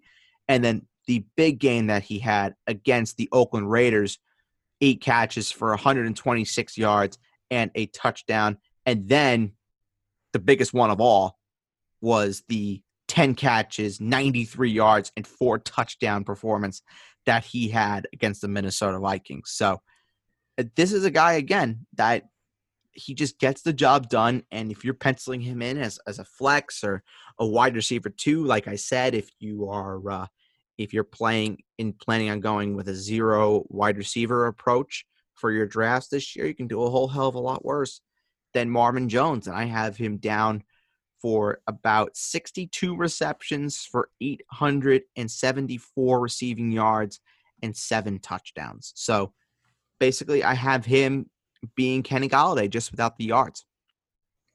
Yeah, honestly, that's a it's pretty solid. Um, Marvin Jones is definitely one of those guys that can have a big game out of seemingly out of nowhere. Yes, that is true. Literally, just about half of his touchdowns came in one game last year. Yeah, almost half. That's crazy. You can't score half a touchdown, so basically it is half. I mean, you can it's, score half a touchdown. It's not. If you one, I, if you if you have one foot in and one foot out, it's half a touchdown. No, it's just out. The other half is out. The the NFL is a black and white system. It's either touchdown or no touchdown. Oh, I apologize. I'm just I'm just learning the NFL. I've never watched I am the law. I've never watched it before. It's like Judge Dredd. uh, TJ Hockenson. TJ Hockenson, another one, another weapon in this Detroit Lions offense. Man, you know, everybody thinks that the Lions are going to be so are not going to be good at all in 2020. And you look at the it's probably because of the defense. Because you look at the offense, you're like, this team looks like it has a lot of potential. Yeah. And you and you would be shocked that to hear that Matt Patricia is actually a defensive coach. Yeah. I mean, well, that's like people who are shocked to hear that Bill Belichick made his name as a defensive coordinator. True. True. But but then you but then you realize that the New England Patriots had a motley crew of a defense last year and still were one of the top defenses around. That's just what Bill yeah. Belichick does. Right. Would it shock anybody if even without uh, Dont'a Hightower, even without um, Kyle Van Noy, who who left in free agency, would it shock anybody if the Patriots just come up and have a top five defense again? Not really. No, it wouldn't shock me either. Mean, they got to the suit. They got to a Super Bowl with the last ranked defense in the NFL. It's true. Very, very, very true. Uh, as with TJ Hockenson, uh, this is a guy that I have breakout just written all over him. Um, again, we're talking about the position previews in a couple weeks, and then we'll get to tight ends. And tight end is a very interesting position this year because last year, I feel like we were talking about so much that tight end was just a position that if you didn't get one of the top guys, you were screwed at the position. And it didn't turn out to be that way because you had Mark Andrews, you know, pop out. You had Darren Waller pop out. You had Noah Fant towards the end of the season really start to perform until he got injured. Um, you have all these tight ends now that are going later in draft where it really does become a massive, massive debate as to who you what you would rather do. Would you rather go and spend a second, third, or fourth round pick on a guy like Travis Kelce, George Kittle, Zach Ertz, and then even more so, you know, fifth, sixth round pick on a guy like Darren Waller or Mark Andrews? Or would you rather wait for guys like Noah Fant, guys like TJ Hockenson, guys potentially like Jared Cook, Eric Ebron, Hayden Hurst, you know, the kind of sleeper tight ends that could potentially return some really really nice value, and I think that's a really interesting conversation. What about That- Austin Hooper? Eh, well, uh, yeah, yeah. I'm not crazy about Austin Hooper, but some people are. Some people are. I mean, it's gonna be a really interesting conversation that we'll have to have when we talk about the uh, the tight ends in uh, in a couple weeks. But as for now, with uh, with T.J. Hockenson, I have him down for 60 receptions for 646 receiving yards, five touchdowns. So a very very solid season from T.J. Hockenson. But again, he can outperform those those uh, those projections 100%. And I, I again, I said if there's any one of those guys out of all those tight ends that I really really like, Hayden Hurst is one, Mike Gesicki is another, and T.J. Hockenson is another one as well that I really really really like. Yeah, I think a lot of people uh, are one are in lockstep with your thinking here. They really expect big things for uh, T.J. Hockenson coming in to 2020. We, just going by how pretty good he was last year and how great he was when he was at the University of Iowa. Yeah. which is basically a tight end factory. Yes, it is. Him and him and Noah Fant And George Kittle. and George Kittle. Yeah, true, true. I, I completely didn't think of that. True, very good point. All right, let's move on to the Green Bay Packers. This is this team is one of those teams where it's they they had a great year last year, pretty easy schedule. If you and I don't know if they got worse necessarily over the offseason, but in the sense, but really it's just the team is getting worse. Maybe you know what? Yeah, the team's getting worse. I think personally, you know, Aaron Rodgers is getting older. That contract in a couple years is going to look like a complete albatross, a sort of Damocles, if you will, uh, hanging over the Green Bay Packers. The running back game is kind of a clusterfuck. Uh, there isn't really much depth behind Davante Adams as far as the wide receivers are concerned, and the Packers didn't really do anything to uh, rectify that in the in the draft. And tight end, it's just like, cool. We have uh, Jace Sternberger. Who the hell is he? Great name, by the way, but who? But who is he? I mean, we'll start with Aaron Rodgers. I mean, i- i- when have, did you ever really expect to see that Aaron Rodgers would basically be coming in as a borderline QB one? I mean, it's it's kind of crazy that Aaron Rodgers has had this massive fall from grace, so to speak. And I mean, personally, I, I still really like him. But the problem is, is that I think people, especially more novice fantasy players, are going to see Aaron Rodgers, and he's just going to be drafted way too high Oh for yeah, me to really go and invest in him. I think if you're in more of a uh, of a more committed fantasy league and you're playing with players that you know are heavily invested in fantasy, then then you'll have a shot to get Aaron Rodgers at more of a discount. But if you're playing in let's say a more novice fantasy league, like a family league or anything like that, you're playing with someone- your camp friends or something. Yeah, and, and- yeah, and if you see if someone sees Aaron Rodgers and they're like a casual football watcher, but they see Aaron Rodgers there, then they're like, oh, okay, Aaron Rodgers, all right, cool. I like Aaron Rodgers. I just don't think that his numbers are going to really translate to being an elite fantasy starter. I think he's a solid option. I don't think he's a great option. I have him down for 4,162 passing yards which comes out to 28 passing touchdowns and 10 interceptions. So at the end at the end of the day, I had Matthew Stafford throwing for more yards. I had Matthew Stafford throwing for a tad more touchdowns. I have Aaron Rodgers throwing less interceptions. There's a reason why Aaron Rodgers is my QB 13 and Matthew Stafford is my QB 12. They are right next to each other, and I think they're going to have very similar numbers come 2020. God, it's so crazy this year where we're talking about Aaron Rodgers and Matthew Stafford being back to back in fantasy quarterback rankings. Yeah. Yeah, Like- even even when I did these projections, I, I I I will be honest with you, I had to do Aaron Rodgers twice because I, I was I was confused. I, I really was. But then I really looked full scale at everything that this organization wants to do and are trying to do. And the projections make a ton of sense. They want to be a more run balanced sort of team.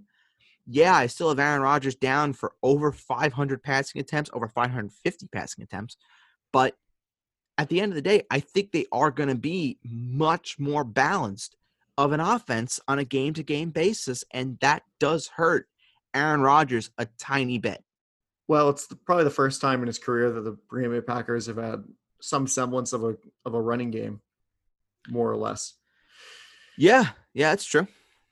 So I think it's one of those situations where um, they're like, well, you know, we have these, we have good running backs. You might as well use them. But it, in the same vein, it's like you have a top, an arguably top five or especially top ten quarterback in the league in real world in real football, and you're just not gonna use him to his fullest potential. And you know, people forget that Aaron Rodgers is 36 years old. Yeah, sure, he sat for uh, two years in Green Bay after he got drafted. So basically, he's in his age 34 season, quote unquote, because if you want to take those two years off, if you want to be generous in that sense, but still, the guy is almost four is four years away from being 40. So the people that are expecting him to be the Aaron Rodgers of 2018 or 2016 or 2015 that it's just not going to happen really. Yeah i agree with you. Or 2014 even also. It's just not going to happen. It's one of those situations where there are some players that you see you see guys that you're like oh i've heard of him. I'm going to draft him. I remember he was good you keep you bring up the Jamaal Charles story a lot and that's a good example it's a really good example actually um, I think in 2013, after Doug Martin had his breakout in 2012, people were like, "Wow, I remember him last year. He's going to be really good." Um, Maurice Jones-Drew, I think later in his career when he was uh, when he wasn't doing so so well in Jacksonville, people were drafting him based on name value. Um, things along those lines, players along those lines. Rob Gronkowski uh, this year. Yes, Rob Gronkowski this year, of course yeah, it's it's a dangerous game. But again, I'm okay with Aaron Rodgers if you're taking him in round nine, round ten, sort of like that same yeah. range with Matthew Stafford. But I'm not okay with taking him after you're taking the top six. If you're taking Dak, Kyler, Deshaun, Russell, Lamar, Mahomes. Yeah. In no particular order, by the way. I just had to mention Dak first because he's number one in my heart. I was gonna say it's in reverse reverse order from Oh, Dak Prescott's my number three quarterback. Least least to greatest. You mean greatest to everybody else. Because Dak is the greatest. Anyway, let's move on to the running backs here. And this is some sort of situation. Let me tell you. Um, wow.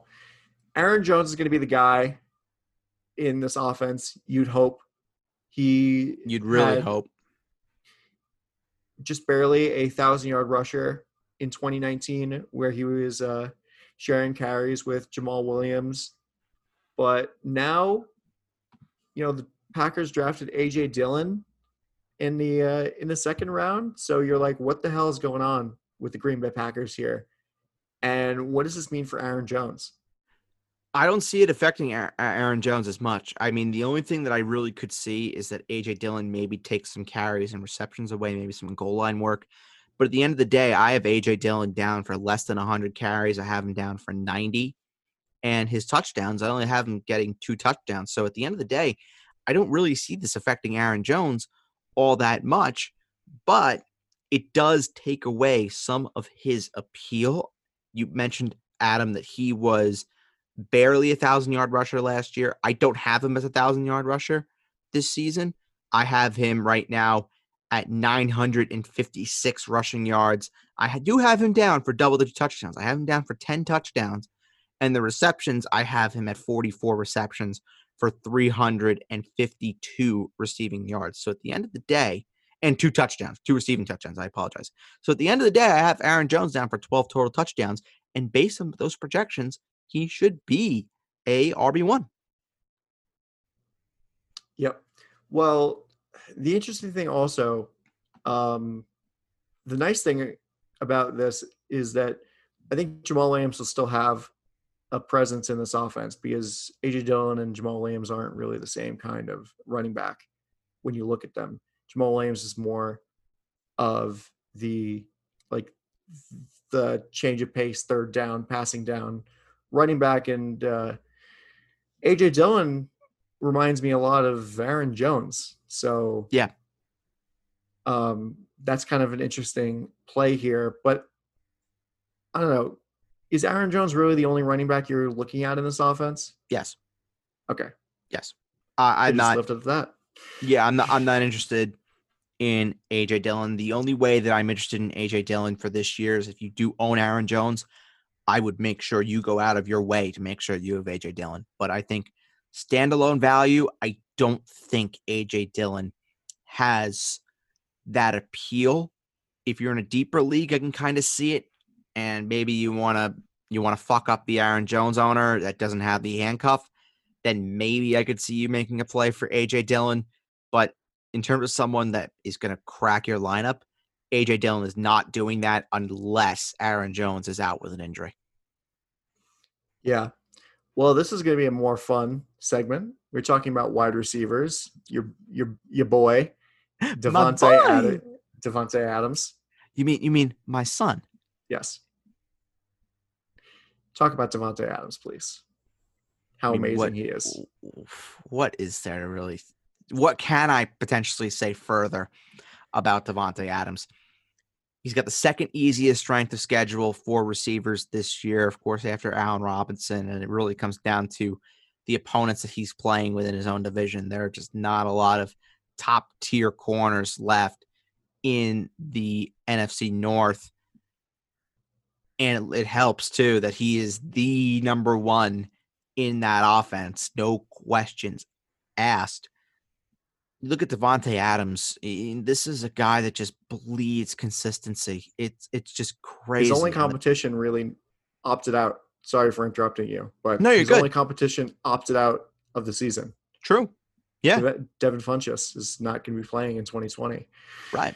Right. So. And really, and really, you're going to rely now on uh, on MVS to step up and be and be the number two. Eh, eh, mm, kind of not really.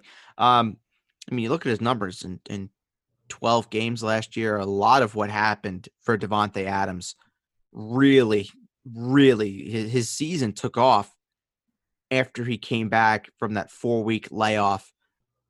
And then after his bye, I mean, he just was, he's the Davante Adams that we all, we all know and love. You take out the disaster of a game that he had against Washington, where he had four for 41 after his bye in week 11 seven, 43, and a touchdown. That's good enough for 15 point threshold when I'm after in PPR for any receiver. Six for 64 and two touchdowns against the Giants. That's money. Seven for 103 and a touchdown against the Bears. That's money. 13 for 116. That's money against the Vikings in the in the fantasy playoffs. And then seven for 93 and a touchdown week 17 against the Lions and some people's week 16, week 17 finals. That's money as well. I mean, Davante Adams he is captain consistent. I mean, I don't think there was a saying that I used to say when I had Antonio Brown, where in PPR, especially, where if you have Antonio Brown, you sleep very well at night because you know that this is a guy that can have 12 catches and a half, and people, and no one would be surprised. It's kind of the same thing with Davante Adams. I think Davante Adams can have 10, 11 catches in a game, and no one would be shocked. And you sleep so well at night knowing that you have Davante Adams, who was a lock every single week for either six catches, 65 yards, or a touchdown. He's getting two of those every single week. That's just who he is. That's what he does. And that's why I love him. And I have him down for a monster, monster season. The only I just couldn't put him above Michael Thomas. But if I if there's anybody that I would, it is Davante Adams. I have him down for 109 receptions for 1,337 receiving yards and 10 touchdowns. I think Davante Adams is in for a massive, massive season.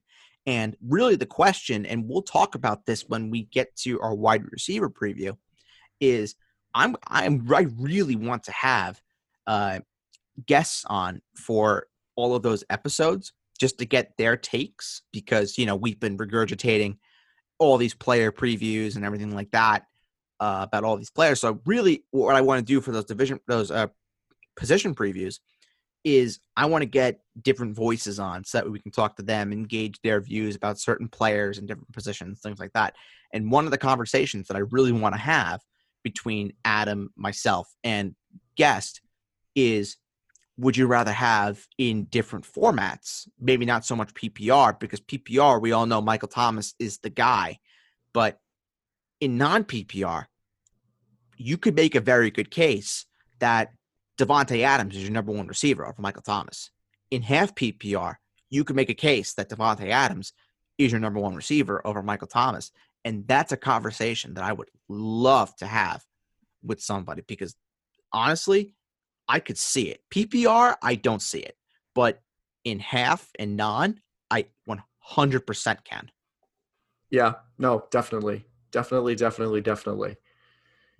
This is the, I mean, he's a guy that just gets the ball. It's yes. flat out. There's nothing, you know, you can't sugarcoat it. You can't say it. You can't twist any words. That's just it. This is what he does. He's the number one in the Packers offense, and there's no doubt about it. What about the other receivers here? Uh, Jake Kumerow, Allen Lazard, MVS. If I had to pick one, I would say Allen Lazard. He if had I had to. second half of 2019. Yeah, yeah he did. If, if I had to pick one out of out of those, I would say Allen Lazard. Um, I am actually very interested in Jace Sternberger as a late tight end sleeper.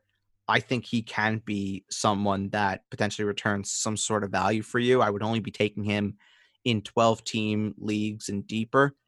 Um, but I think in terms of someone that can return return really nice value, I think Jace Sternberger can be that guy. Obviously, he's on the uh, the reserve uh, COVID nineteen list, so we have to wait to see what his potential prospects do hold. Um, but at the end of the day, I think Jace Sternberger, who's going right now, ADP 229, going as the tight end 28. I have him as my tight end 23. I like him. I like him a lot. Yeah, no, that's great. That's good value for a guy that's a potential breakout candidate. Yeah, absolutely. And then other, I mean, otherwise, the Packers tight ends aren't really too inspiring. No, um, no, they're not. Marcedes Lewis has basically been in the game forever. It seems like. Yeah and uh, he's the other option at tight end. But the the player with more upside here is definitely Sternberger. No questions asked. All right, last but not least, the Minnesota Vikings, the team that will most likely be battling the Packers for the NFC North title heading into 2020. Kirk Cousins is one of those guys where he is a he is a middle of the road fantasy option. I some would say harshly you could say he's mediocre and I would I would buy that. I as a Jets unimpressively fan, impressive. Yes. As a Jets fan, I if the Jets had actually signed Kirk Cousins, I'd probably be kicking myself every single week because he's one of those guys that sure he does well, but in big moments and against teams with winning with winning records, can't do it. He's got nothing. That's the meme. He can't yeah, beat he, a team over 500. Yeah, he he he did beat Dallas in in yeah. prime time. I'll give him that. Yes, but this is a this is a team that um, is a run heavy offense. We will talk about Dalvin Cook in a second, but this is a team that is a run heavy offense that just traded away their number one wide receiver in the offseason or number two wide receiver, their 1B to Adam Thielen's 1A to the Buffalo Bills. And, you know, Kirk Cousins is just, I don't know. I'm not really too high on him. Yeah, I mean, I look at Kirk Cousins again, Adam. You you you said it right away. This is a run first team, and I expect to stay that way. And the projections I have for Kirk Cousins, they are uninspiring at best.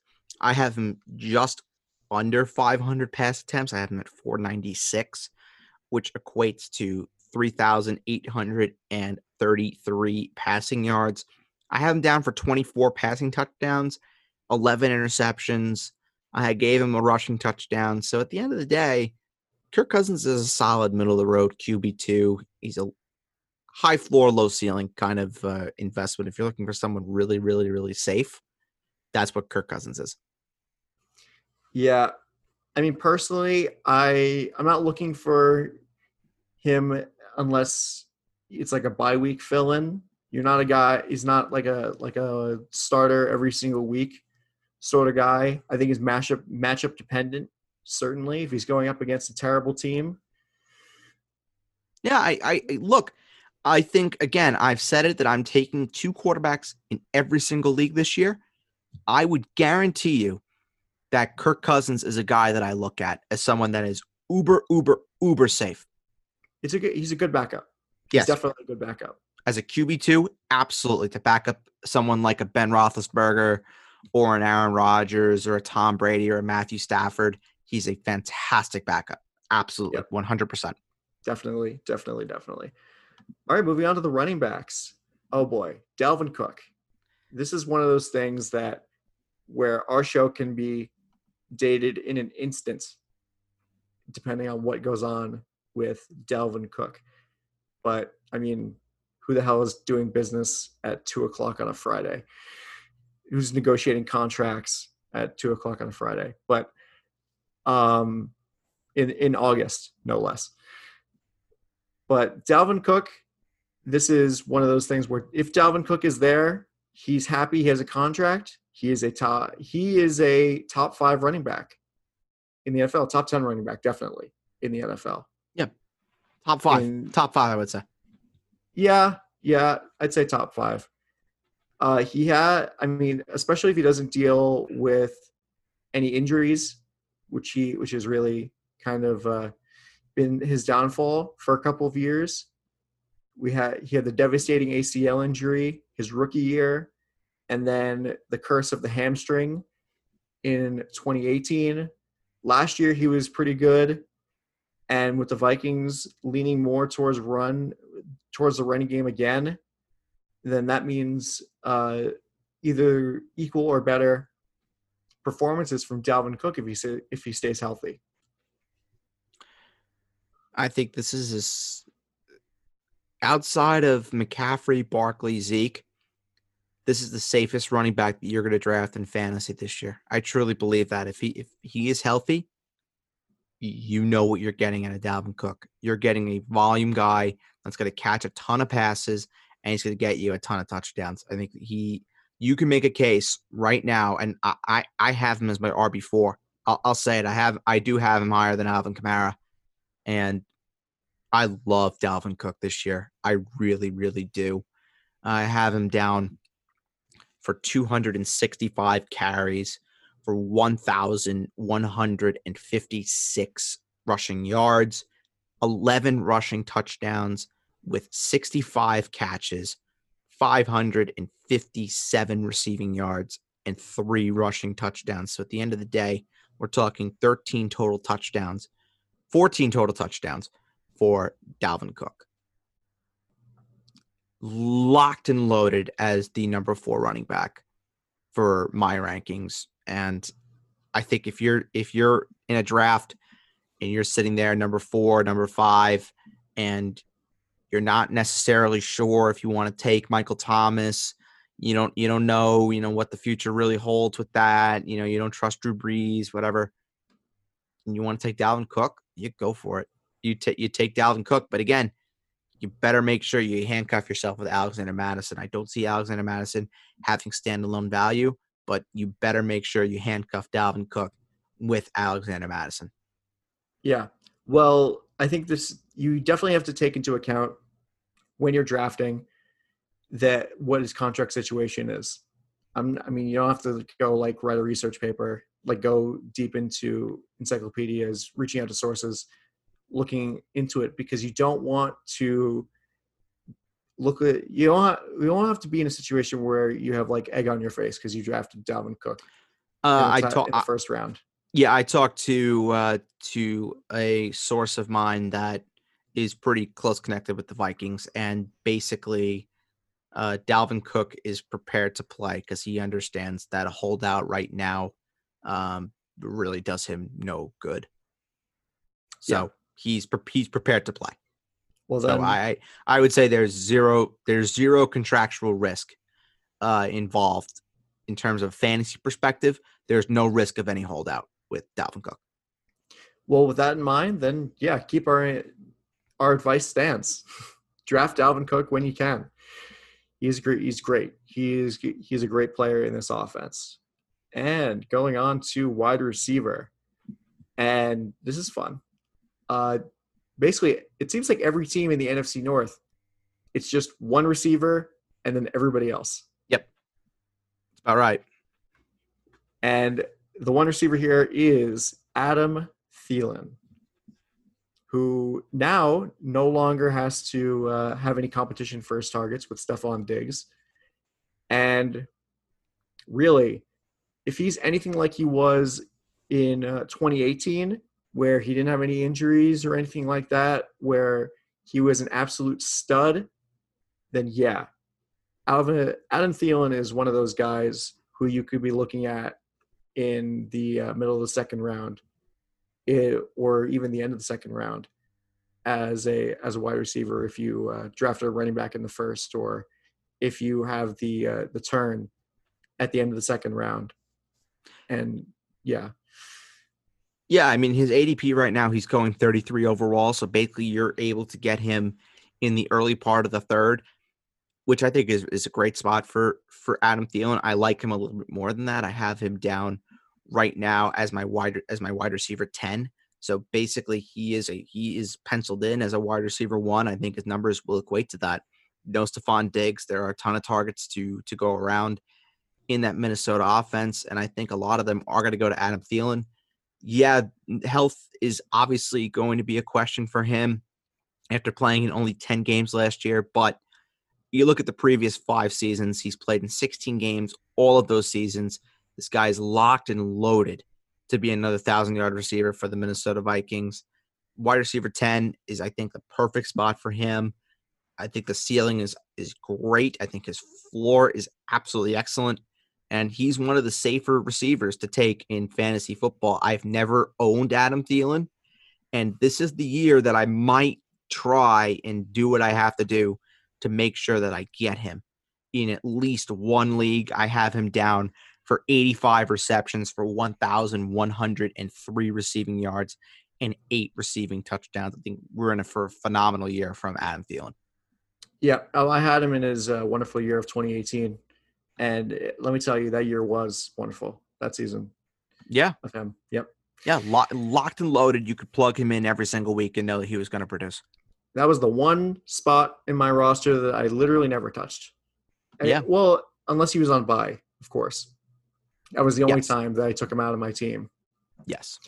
And especially since his only competition is a rookie, and at risk of repeating ourselves, rookies are at a big disadvantage going into this season. Yep. So Yeah, and Justin Justin Jefferson I have down for 55 receptions for 723 receiving yards and three receiving touchdowns. So I think as a as a PPR flex, I think he's fine certain weeks, um, but I'm not really willing to rely on him heavily. Yep. Okay, moving on. Finishing out here with the tight ends and Kyle Rudolph. Yep. Kyle Rudolph is is one of those guys that kind of uh, has he was very he was very good. He has a good past on him. You he's done well uh, previously in his career, but I think he's fallen off a bit in these uh, past couple of years as a tight end, where he was one of those guys where in years past the tight end position has been so thin that Kyle Rudolph was like one of the better options of the lesser tier of tight ends. But now that there are so many options at tight end, I'm not crazy about him anymore. Now there's so many choices. I just I'm just not interested. Yeah, no, he's my he's my tight end thirty. I just don't have really much interest in Kyle Rudolph unless you want to stream him on Thanksgiving. Then you can go ahead and do that. Given Kyle Rudolph always scores a touchdown on Thanksgiving against the Lions, and or or against anybody that he plays on Thanksgiving, really. If he is playing on Thanksgiving this year, which I don't think is he's not. Uh, I can check that right now. I don't think he's playing on Thanksgiving. It's the Bears and the Lions, Cowboys and the Washington team, and the Steelers and the Ravens, I believe. Yes. Yeah, Bears, Lions, Cowboys, Texans, Lions. Texans, Lions. Yes, that was the one. Texans, Uh, Lions, Cowboys, football team, and Ravens, Steelers, Steelers. Ravens. Yep. Yes. Okay. So yeah, Kyle Rudolph, you won't be able to stream on Thanksgiving. So yeah, then Kyle Rudolph is is effectively useless in fantasy. I have him down for 35 receptions for 402 receiving yards and three receiving touchdowns. So I'm surprised it's the Texans and the and the Lions because usually it's the uh, the Bears and the Lions that play on Thanksgiving. Yep. But uh, the times they are changing. yes. But otherwise, that's really it. Do you have any final thoughts before we move on? No, I think we are uh, we're done. Yeah. Thank you for listening to this episode of the Basement Talk Podcast Fantasy Show. You can find all shows under the Basement Talk Podcast umbrella on Apple Podcasts and Spotify, as well as SoundCloud. Please leave us a five star review and comment on your thoughts on this episode and your thoughts on all of the teams that and players that we have talked about thus far. Next week, we will be dealing with the AFC and the NFC West. Uh, which one are we going for first, Bird? AFC West, sir. Okay. Next week, it will be the AFC West in the beginning of the week. And then we will be finishing this mini series that we have going on here with the NFC West later in the week. For my co host, Ed Birdsall, I'm Adam Castor, and we will talk to you next time on the Basic Talk Podcast Fantasy Show. Bye bye.